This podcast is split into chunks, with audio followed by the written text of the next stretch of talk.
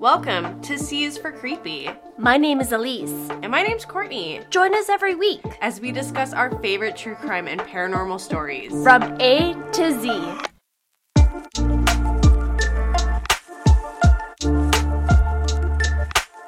Welcome for season two of C is for Creepy. Thank you so much for everyone who has stuck with us while we took our small hiatus. Well, lo- long hiatus. I, I know. I was trying to, you know, ease the burden. That's okay. We needed a break and we are very happy to be back with some awesome stories. We've got a great season ahead. Yes, I'm so excited. Me too. So, tell me about what you've been working on. What does this season look like for you? So, for me, it's continuing on with a combination of less known cases while covering a few really high profile ones. So I'm trying to do a combination. I'm okay. also being a little less strict with my words, so I'm not specifically picking crime words. Oh. Like I oh. tried to do last time, I'm picking just like phrases and kind of going with it. Okay. So you'll see some of those to look forward to. How about you? What does this season look like for you? Um, well, this season I'm working on doing a lot more of a mix in between conspiracy theories, haunted items, um, aliens. Like there's gonna be a lot more mix up. Ooh, I love a variety. Yeah, it's not gonna be strictly ghost stories. Okay, sweet. Um, and it's actually been it's been super interesting. I'm really really excited. Yeah. Is there there is gonna be a few ghosts though, right? Yes. okay. Good. As long as there is gonna be a few ghosts, but let's be honest here. Eventually, they all kind of start to mold together as the woman in white. Yes. Who coming down the stairs pushing people. Yes. Um so yeah, I'm gonna try and find some like really obscure ghost stories and do some haunted items and places and people, hopefully. Looking for some haunted people. That would be cool. Um yeah, so that's what the paranormal aspect of this looks like. Awesome. Well, you heard it here first, folks. it's gonna be a great season. yes. So, what do you have for us today? So, I started my notes and I didn't want to go too dark. Mm-hmm. So, we're going to go with A is for art theft for my first case. Oh, okay. Okay.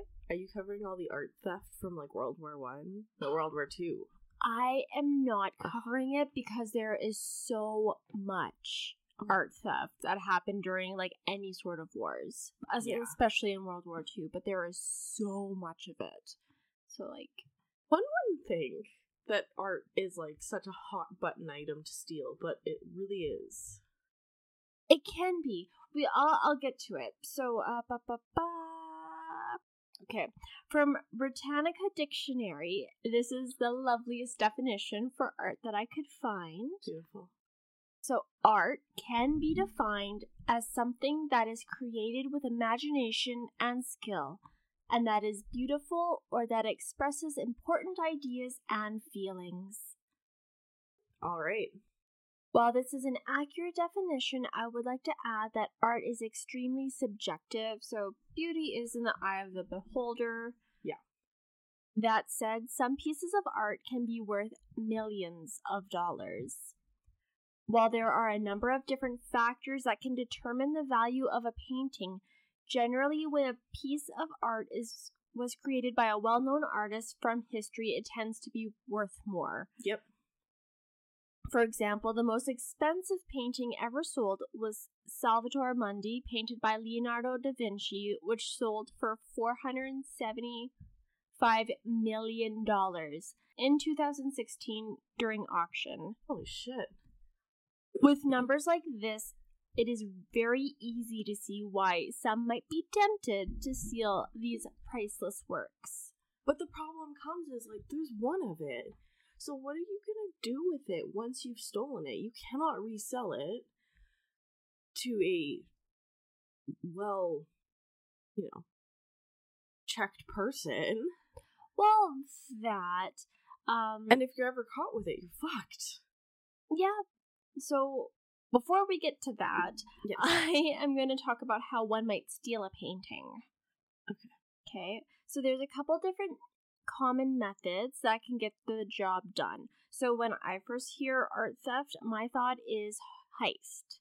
Mm-hmm. And actually, Canada has a really notable example of this. Oh. In 1972, the Montreal Museum of Fine Arts was broken into by three armed robbers who entered via skylight and made off with $11.7 million worth of art, including a Rembrandt labs- landscape valued at $1 million.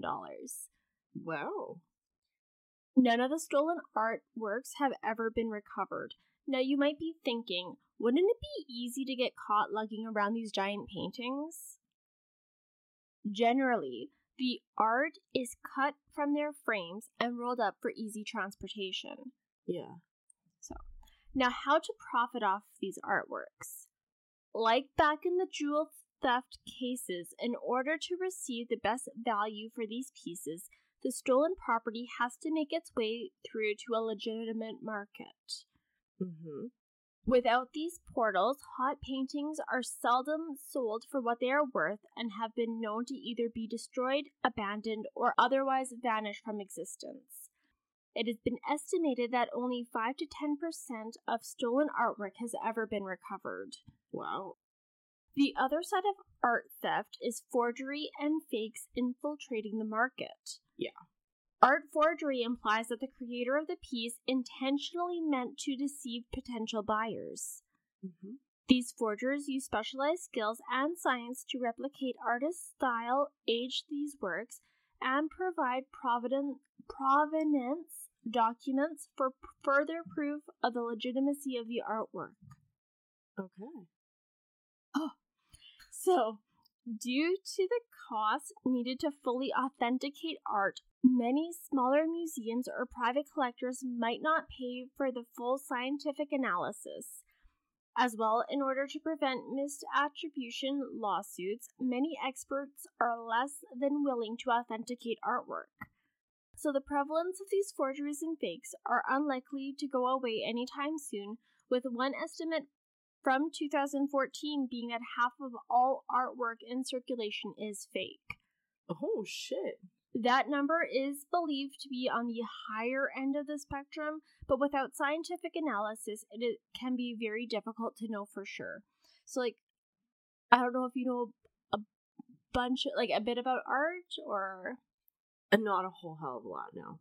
so, especially like with old masters and stuff, there'd be a lot of students learning under them, mimicking their styles. Yeah. So a lot of those works are often misattributed to the masters Yeah. when it's really these students that were learning from them and copying their styles. Yeah. So they're saying it's a cost, or you know what I mean, but it's not.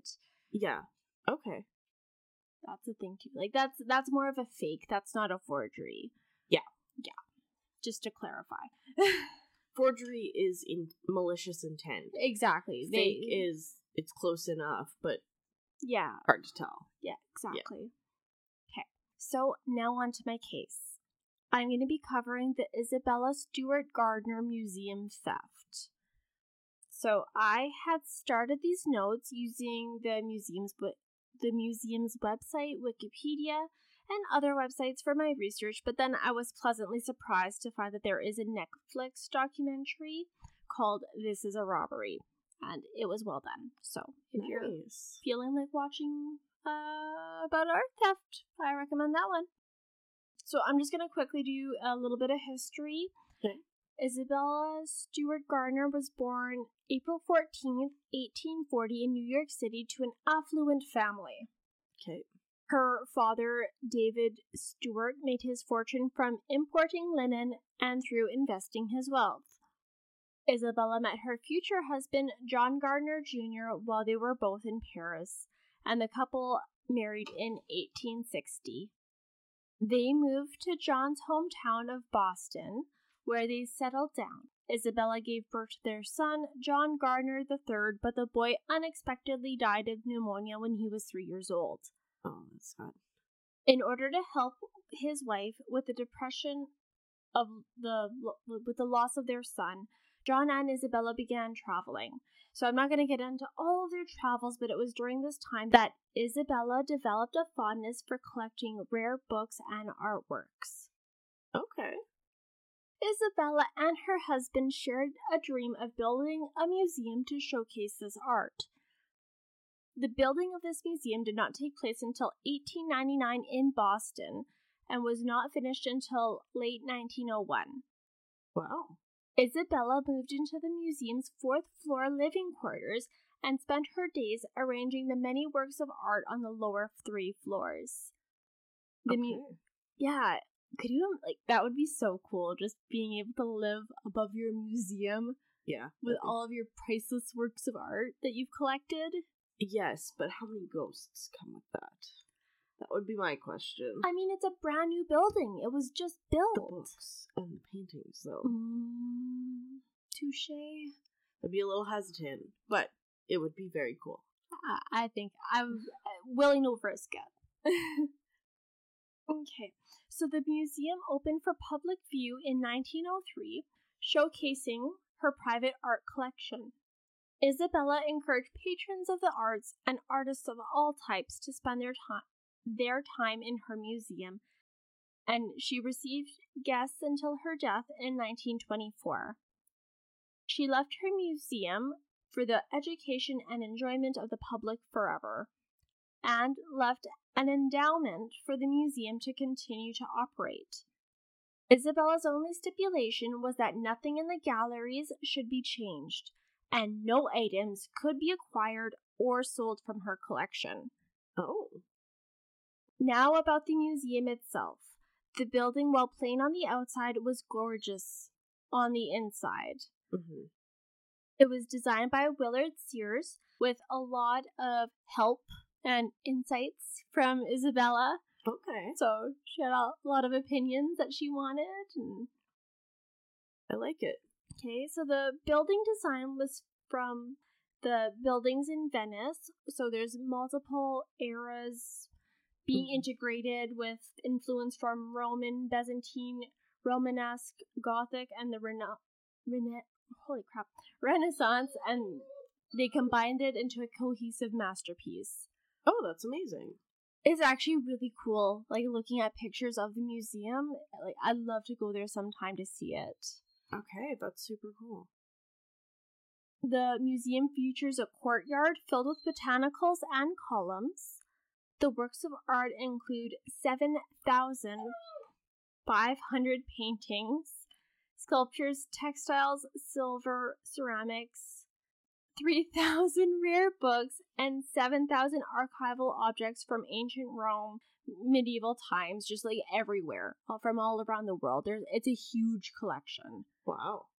so the art is then sorted into different theme rooms such as the dutch room a gothic room the blue room just to name a few my god, I'm so sorry. that's okay you might be able to hear Wren in the background she's the puppy She's a baby. she's trying her best but she she doesn't like being ignored yet no. Alright, so they had a bunch of rooms. That's super cool. that's the long and short of it yes a lot of art a lot of rooms I like it. okay I really hope you're not about to break my heart and say that it was all stolen. well not all of it Okay. Now, despite Isabella's endowment given to her museum, funds were getting low come the 1980s. This left the expansive collection missing amenities wealthier museums had, including climate controls and insurance policies. Yeah. You know what? That's pretty good though. Like, it last. When did she die? She died 1924. So it lasted sixty years. Mm-hmm. Like, that's pretty good. It, I, I'm not saying it isn't. It definitely is. It just costs money. Much needed building repairs were not being completed due to the lack of funds. It was only because the FBI uncovered a plot by the Boston Mafia to rob the museum in 1982 that the museum allocated funds towards its security. Oh wow. Okay. Okay. So, included in these improvements were infrared motion detectors. So, there was only four cameras placed on the outside of the building's perimeter, and there was no cameras inside of the building. Oh, okay. The only way to alert police of any trouble was from a button at the security desk. In 1988, a security consultant deemed that the museum was on par with others. However, they did make multiple recommendations for improvements. Lack of budget, and with Isabella's wish not to make any reserva- um, renovations in mind, these improvements were not approved. Were they sorry, were they not making money from the museum itself? Not particularly, no. Okay. Like, not enough to keep up with everything else 'Kay. going on. So, the biggest request made by security director was to increase the guards' wages as to recruit more qualified personnel, but once again, the recommendation was disregarded. Oh. Now, it is March 18th, 1990. The time 12:30 a.m. Outside of the Isabella Gardner Museum, two men dressed as policemen sit in a hatchback near the side door. Okay. Inside the museum, two guards are working. The first is 23 year old Rick Abath, a regular night watchman. The second was 25 year old Randy Histand. This was Histand's first time working the night shift. Ooh. The security policy was that one guard patrolled the museum with a flashlight and a walkie talkie, while the other guard manned the desk. Okay. During the first, patro- first patrol, fire alarms went off in different rooms. Upon investigation, there was no signs of fire or smoke for Abath, so he went to the control room to disarm everything. He deemed it a malfunction, he shut down the panel. Okay. Abath returned to the security desk around 1 a.m. and Histand started his rounds. At 1:20 a.m., the men dressed in police uniforms drove up to the side door of the building. They approached the door and rang the buzzer. Okay. Abath could see the policemen on the CCTV. The men claimed that they were investigating a disturbance and needed to be let in. Oh. Since St. Patrick's Day was the evening before, Abath theorized that someone might have drunkenly climbed a wall, so he let the men enter. Okay. Once the two men entered the building, they approached Abath at the security desk and wanted to know if there was anything, anyone else in the building, and to bring them down. Abath walked his down to the main floor. One of the officers said that Abath looked familiar and that they might have a warrant for his arrest. He demanded that Abath come out from behind the desk to prove his identification. Abath complied, leaving the only means to contact police unmanned. Oh. It was at this point that one of the men pushed Abath against the wall and handcuffed him. Histand was also handcuffed as soon as he approached the security desk.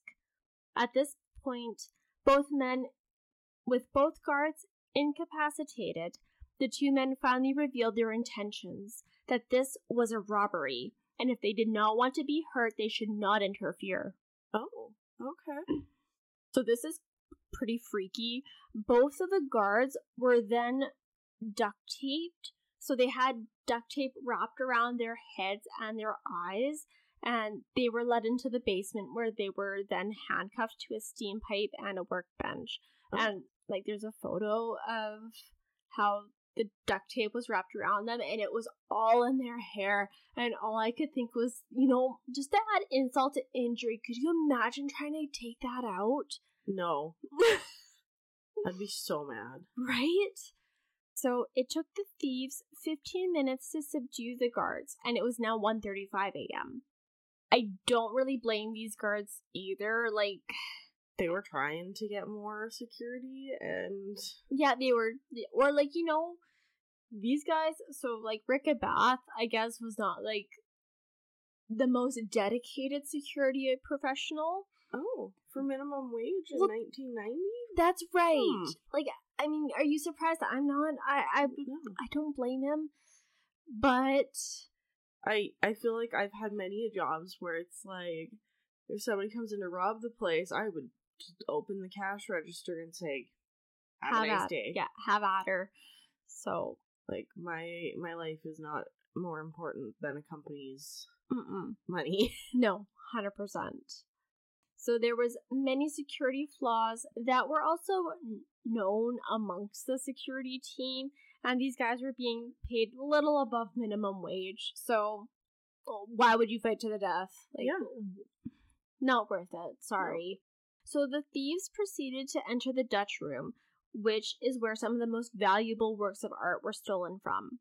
They pulled specific paintings off the wall, breaking the glass in the process.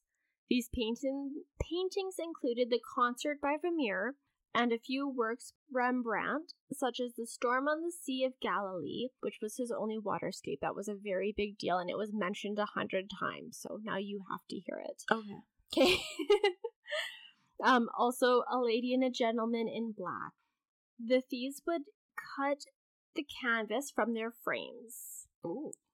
So, like, I Didn't even break the frame, just cut the canvas. Yeah, they just like so they just cut it right off the frame and just so they could roll it up for easy transportation. Okay. One painting by Rembrandt was removed but not taken, most likely being deemed too large, and it was also painted on wood, so oh. not rollable, easy transportation. No. Right? So the entire theft took 81 minutes. The guards made at least two trips back and forth from the galleries to their car. The f- final trip, the thieves checked on the guards in the basement to see if they were comfortable. They put duct tape all over their eyes and hair. You guys good? Right? Thumbs up. Right? So they finally left at 2:45 a.m., leaving with 13 works of art worth about 200 million dollars Wow. at the time. Jesus. So the FBI took control of the case based on the assumption that the thieves would have crossed state lines in order to move the stolen property. There was no strong physical evidence left behind at the scene. There was no fingerprints or hair found, and the amount of fingerprints made it difficult to determine if anyone could have been left behind left from one of the thieves. Yep. The men were described as five foot nine and in his late 30s with a medium build, and the other being about six feet tall in his early 30s with a heavier build. They were both sporting mustaches, although it was believed that they may have been fake. Okay. Investigators believed at first that it was most likely an inside job conducted by Rick Abath due to some suspicious behavior Abath did the night of the theft. Of just not giving a shit? Well, during his patrol, Abath had gone to the employee side door and opened and closed it, seemingly without purpose. It was believed that this could have been a signal to the thieves to start the robbery. Abath claimed that he opened that particular door every night and it was protocol to do so. Security footage of that door does not support this statement, however. The security guard had put in his notice so that he could spend more time with his band and was planning on calling in the following night shift so he could attend a Grateful Dead concert. So, like we said, not really the most dedicated security professional, but Abath has also claimed that he has had nothing to do with the robbery, and investigators believe he was too incompetent and foolish to pull off the crime. So, fair. There were many early suspicions of who the robbers could have been, and investigators followed many potential leads. One possible lead came from a letter sent to the museum's director, Anne Holloway, in 1994. The author of the letter claimed to be claimed to be a negotiator who was hired to trade the stolen artwork for the prison sentence reduction of an unknown person. Hmm. The time had passed for a trade, so the author wanted to instead negotiate a return. They asked for complete immunity and $2.6 million to be put into an offshore bank account. If this could be achieved, the director could reach out by putting a coded message into the Boston Globe. Upon receiving this letter, the FBI followed the letter's instructions for communication. Yeah. So they responded back. They were trying to see what would happen. The author sent one more letter back to Anne Hallway stating that they feared an investigation into their identity and would have to weigh their options. And there was no further communication. And it, there's lots of people that come out of the word work when things go missing, when crimes happen. So it's impossible to know if this was a legitimate claim. Mm-hmm. So now at this point, I have to say that who these thieves were that stole the artwork from the Isabella Gardner Museum were never caught and arrested for this crime. None of the missing artwork has ever been recovered.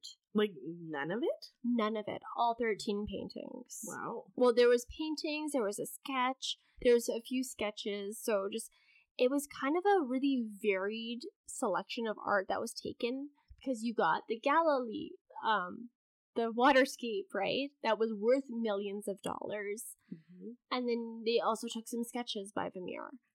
So just it almost seemed like the thieves didn't know exactly what was worth the most. Yeah. But that's speculation. It's hard to say.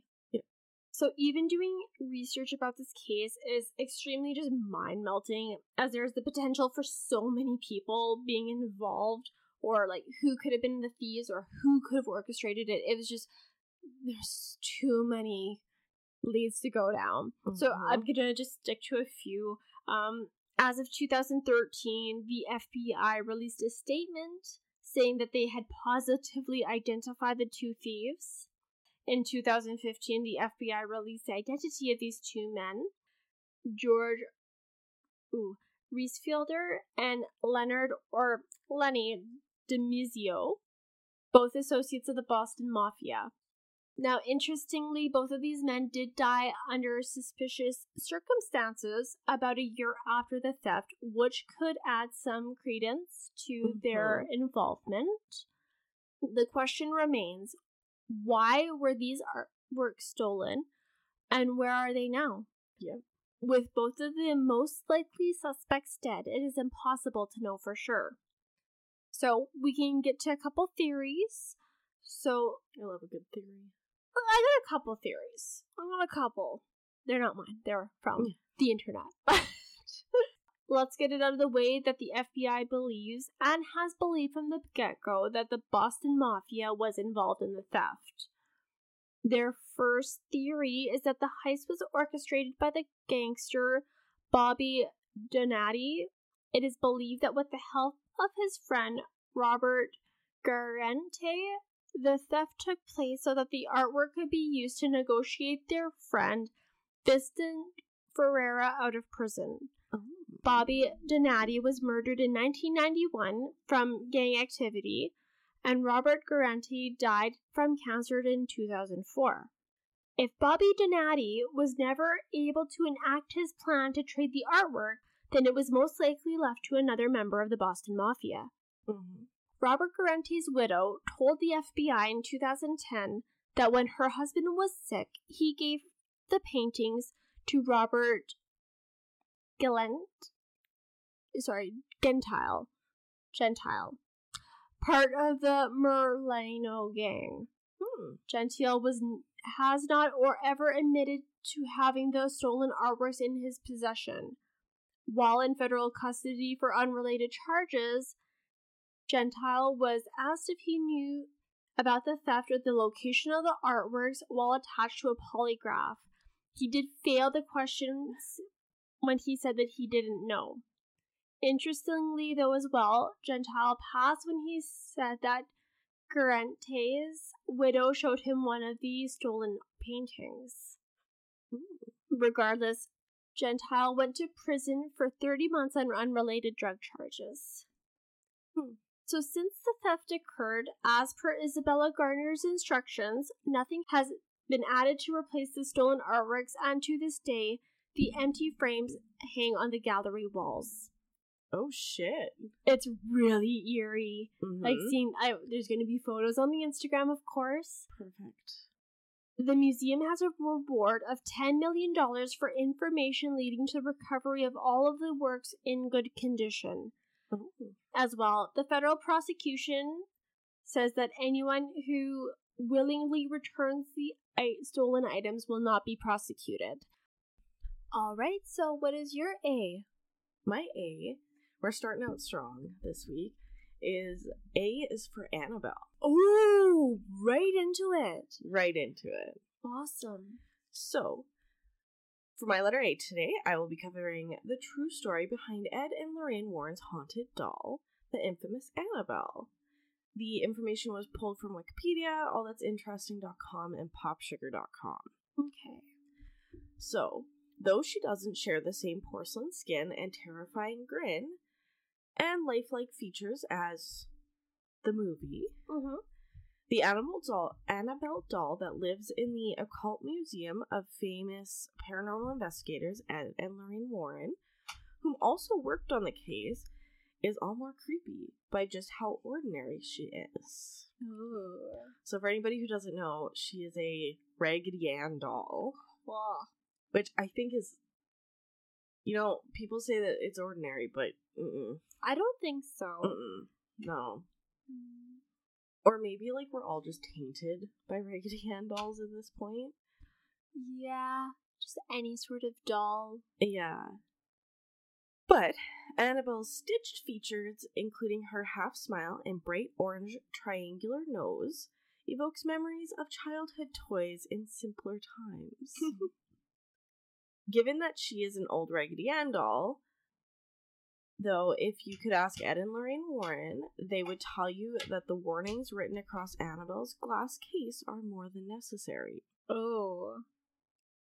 According to the well known demonologist couple, the doll is rep- responsible for two near death experiences, one fatal accident, and a string of demonic activities that lasted some 30 years. Wow. That's just like, she's just terrorizing folks. She's got nothing better to do. She's sitting in a glass case. Nobody is letting her live her best life, so. might as well. Yeah. So, the first of these infamous hauntings can alleged be, allegedly be traced back to 1970 when a woman purchased an antique Raggedy Ann doll from a hobby store. The story was told to the Warrens by two young women and was retold for years after by the Warrens themselves. Okay. As the story goes, the Annabelle doll had been gifted to a young nurse named Donna from her mother for her 28th birthday. 28 and you're getting a Raggedy Ann doll? Yeah. Okay. Maybe she was a collector. I mean, there's, remember in the Be- Beanie Babies? Yeah, yeah. Still. I mean, pl- in a couple years, please do not give me a doll. No. I wasn't going to. Though now I might, just Oh no. for shits and giggles. Oh, I'll buy it- you a haunted doll off eBay. Oh my god, you're evil. I know. Alright, so Donna apparently, thrilled with the gift, brought it back to her apartment that she shared with another young nurse named Angie. okay. At first, the doll was an adorable accessory, sitting on the sofa in the living room and greeting visitors with her colorful visage. Oh. But before long, the two women began to notice that Annabelle seemed to move. No. No. At first, it just made slight changes in position, but the doll eventually began moving to entirely different rooms. Oh no. Don't like that. no. Hard pass. Uh-uh. Donna would sit her on the living room sofa before leaving for work, only to come home in the afternoon and find her in the bedroom with the door shut. Could you imagine the fights that ensued between Donna and Angie? That would have been a very dramatic time for the two of them. Well, yeah. Like, if I had a doll that was moving, I 100% would be blaming Jeff. And when he told me, no, I didn't touch your shit, I would not believe him. I'd be like, Mm-mm. why are you lying? Yeah. Like, stop doing it. hmm Why are you gaslighting me? Right. like I I there would be no other option. So I could only imagine the tension that built between these two. Mm-hmm. Friends off for sure. Literally. Donna and Angie then started finding notes left throughout the apartment reading Help me. The fuck no, no. But again, I I don't think that I would be able to accept that it was a doll. Mm-hmm. I feel like my realistic side of me would be like, why are you fucking with me? Mm-hmm. I definitely could see that. Yeah. So, according to the women, the notes were written on parchment paper, which they did not even keep in their home. How? Don't know. That's horrifying. I don't like this. Now it can just materialize paper. Yeah. Well, and you know, I can write. Apparently, it can spell too. Like it's not just scribbles. No. right? So, furthermore, Angie and Donna had a friend known as Lou, who faced Annabelle's wrath the most. Lou apparently was not a huge fan of the doll and repeatedly told Donna that it was evil. One night, he said he spotted the doll at the foot of his bed. It floated up from his feet and began to strangle him. He blacked out from the oxygen deprivation and didn't wake up until the next morning. Then he was in the apartment one afternoon while Donna was out and he heard rustling in her room. Okay, why would you come back if you were choked out by a doll? Why I- would you sleep there in the first place if you knew that thing was evil? Yeah.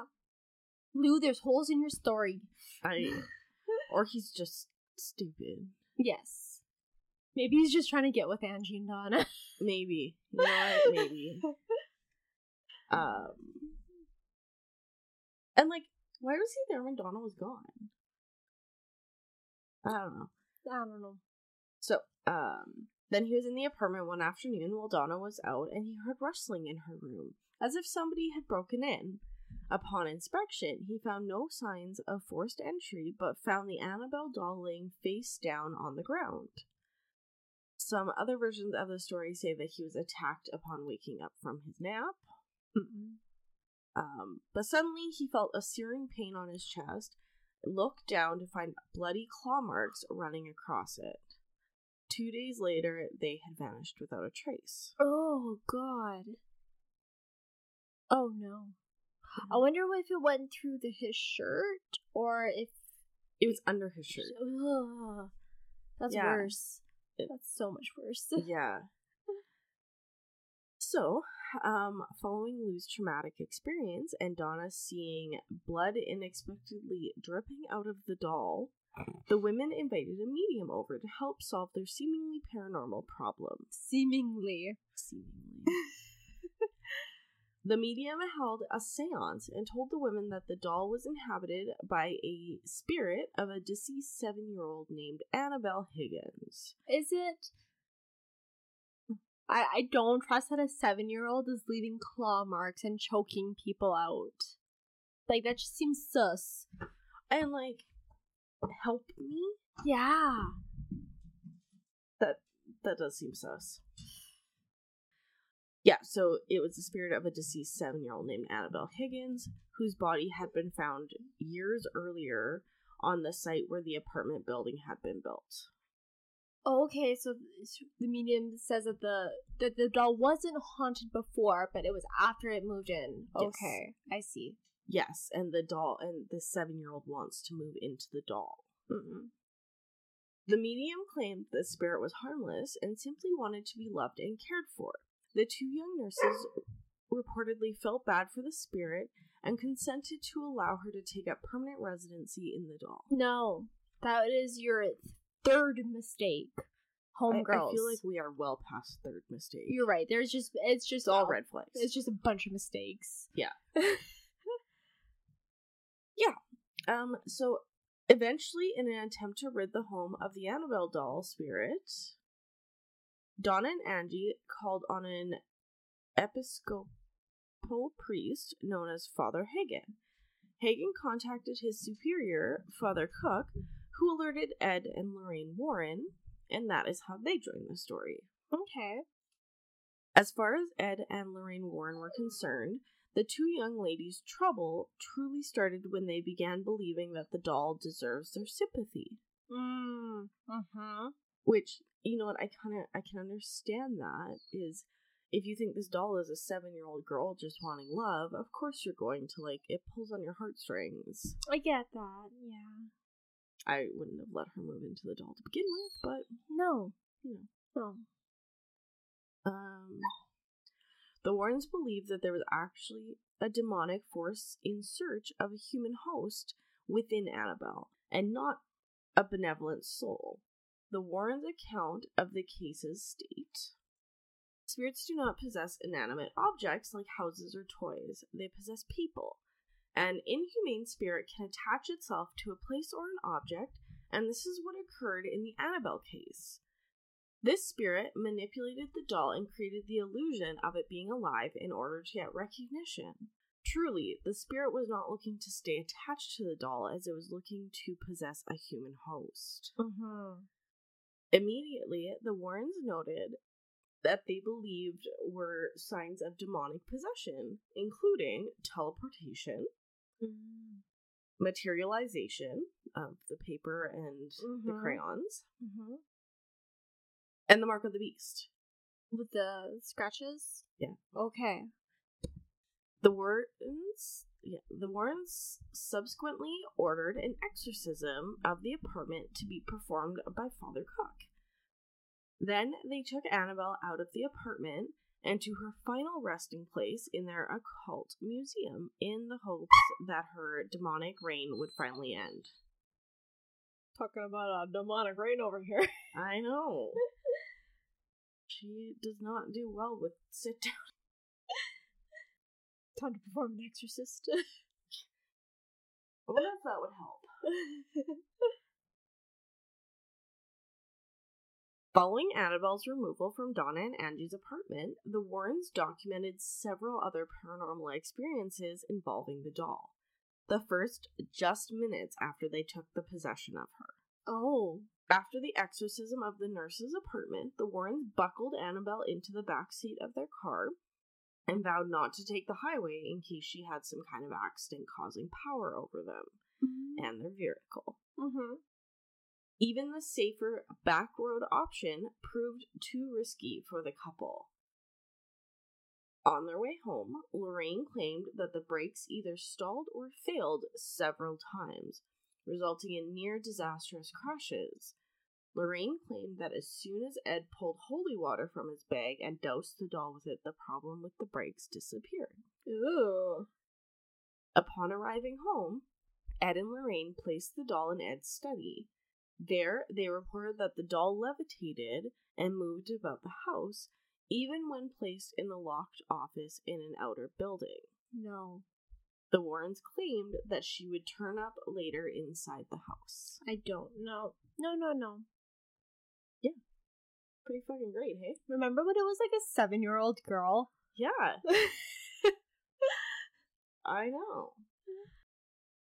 Finally, the Warrens decided to lock Annabelle up for good. The Warrens had a specially made glass and wood case constructed upon which they inscribed the Lord's, Lord's Prayer and St. Michael's Prayer for the rest of its life. Mm, good. That's where it belongs. Yeah.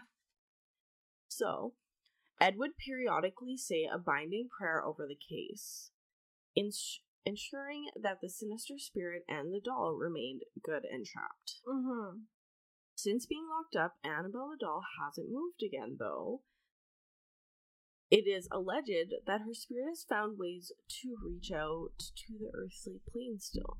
Oh. Yeah. Once a priest who was visiting the Warrens Museum picked up Annabelle and discounted her demonic abilities. Oh shit.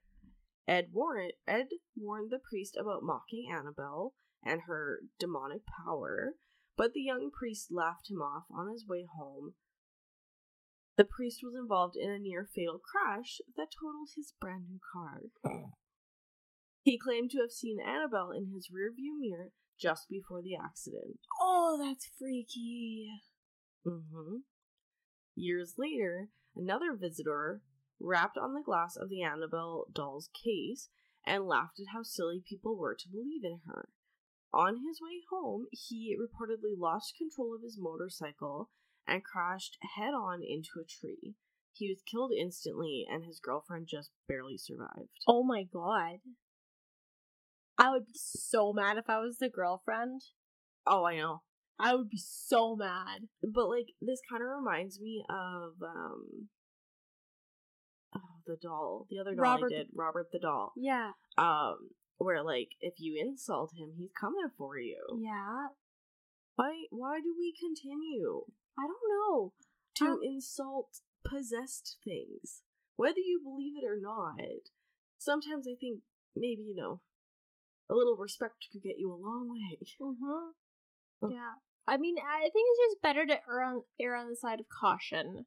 One hundred What with these kind of things, if, especially if we're talking fatal motorcycle accidents. Yeah. Well, like if somebody came up to me and they're like, "Okay, this doll is haunted," you know, just mind your business. Yeah. Be polite. I would. Mm-hmm. I. It does not matter if I believe in it. It does not matter anything. Mm-mm. Somebody tells me that I'm going to be cursed. Mm-mm. We aren't playing this game. Say hello, Annabelle, and keep moving with my life. yeah. I- Like, this whole story is full of red flags Mm-hmm. of things that could have just been Easily avoided. Right. Um, the girlfriend had just barely survived. She claimed that at the time of the accident, the couple had been laughing about the Annabelle doll. Okay. I feel. I I don't know. Maybe maybe. Okay, I would also do that if I truly didn't believe it. I guess. Like me and Jeff getting into the car, being like, what the fuck was that? right, Yeah. Because there's definitely been a few like roadside museums in my life that I've stopped in, and when you leave and you get in the car, you're just like, that was a giant waste of my money. Like so like I can't blame them there. Okay. But I would not insult the doll to its face. no.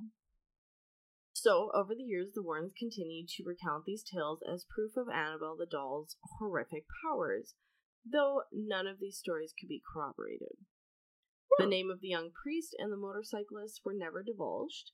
Neither Donna nor Angie, the nurses who were Annabelle's first victims, ever came forward with their story and neither Father Cook or Father Hagen appeared to have mentioned their exorcism of her ever again. Oh. But they didn't exorcise the doll. They No. exorcised the ap- apartment. Yeah. So it would make sense that like it's not a huge deal, I guess. I guess so. Yeah. That would make sense. Why? At least those two wouldn't. they're getting rid of the essence of Annabelle, not Annabelle. Yeah. I yeah. So it would appear that all we have is the Warrens' word that any of this took place. Mm, Okay. Though Ed and Lorraine Warren have both died, their legacy has been carried on by their daughter Judy and her husband Tony. Until his death in 2006, Ed Warren considered Tony his demonology protege and entrusted him with continuing his work, which included caring for the occult artifacts. Okay. Those artifacts include Annabelle the doll and her protective case, echoing the warnings of his predecessors. Tony cautions visitors of the Warrens Occult Museum and Annabelle's powers. Someone had asked Tony, Is it dangerous? And his response is, Yes, it is the most dangerous object in this museum. So, for those who still doubt the Annabelle doll's power, Tony likens disturbing her to playing Russian roulette. There might just be one bullet in the gun, but would you still pull the trigger, or would you just put the gun down and not take the risk? Is how he associates tempting Annabelle. I feel like that's a very fitting analogy. I agree. Like you always say, don't tempt fate. No. We don't play that game here. No. Like, could you imagine if the owner of that museum's like, she's one bullet, here you go. no, I 100% I would be like, "Mm, not today, Satan. Yeah. Well, and like all you have to do is be nice. Just don't be a dick. Right. I, I, it costs zero dollars to not be a dick. It does. And like if you are wasting your time going to an occult museum, maybe have some respect for the place that you are. mm-hmm. Right? Like if you don't believe it and you're being dragged there, Just sit in the car. Why go in? yeah, or be respectful. Yeah. Like mm-mm, mm-mm, mm-mm. I swear, if like we went to an occult museum and Jeff was making fun of all these haunted items, I would not get in a car with him after. I'd be like, I'm walking home, bitch. Yes. so that is the story of Annabelle. Well, that was a great start to the season. Thank you. I did some looking, and it looks like actually the occult museum is closed. What? Yeah, it's closed until like further notice. Oh no, I was pretty sad about it because I'm like, one day I would love to go and see it, but hopefully they reopen. Hopefully. that would be super cool to Mm. see. Mm-hmm. All right. Well, I guess that wraps us up for A. Yes, thank you so much for listening to our story today. Please make sure that you rate and review us.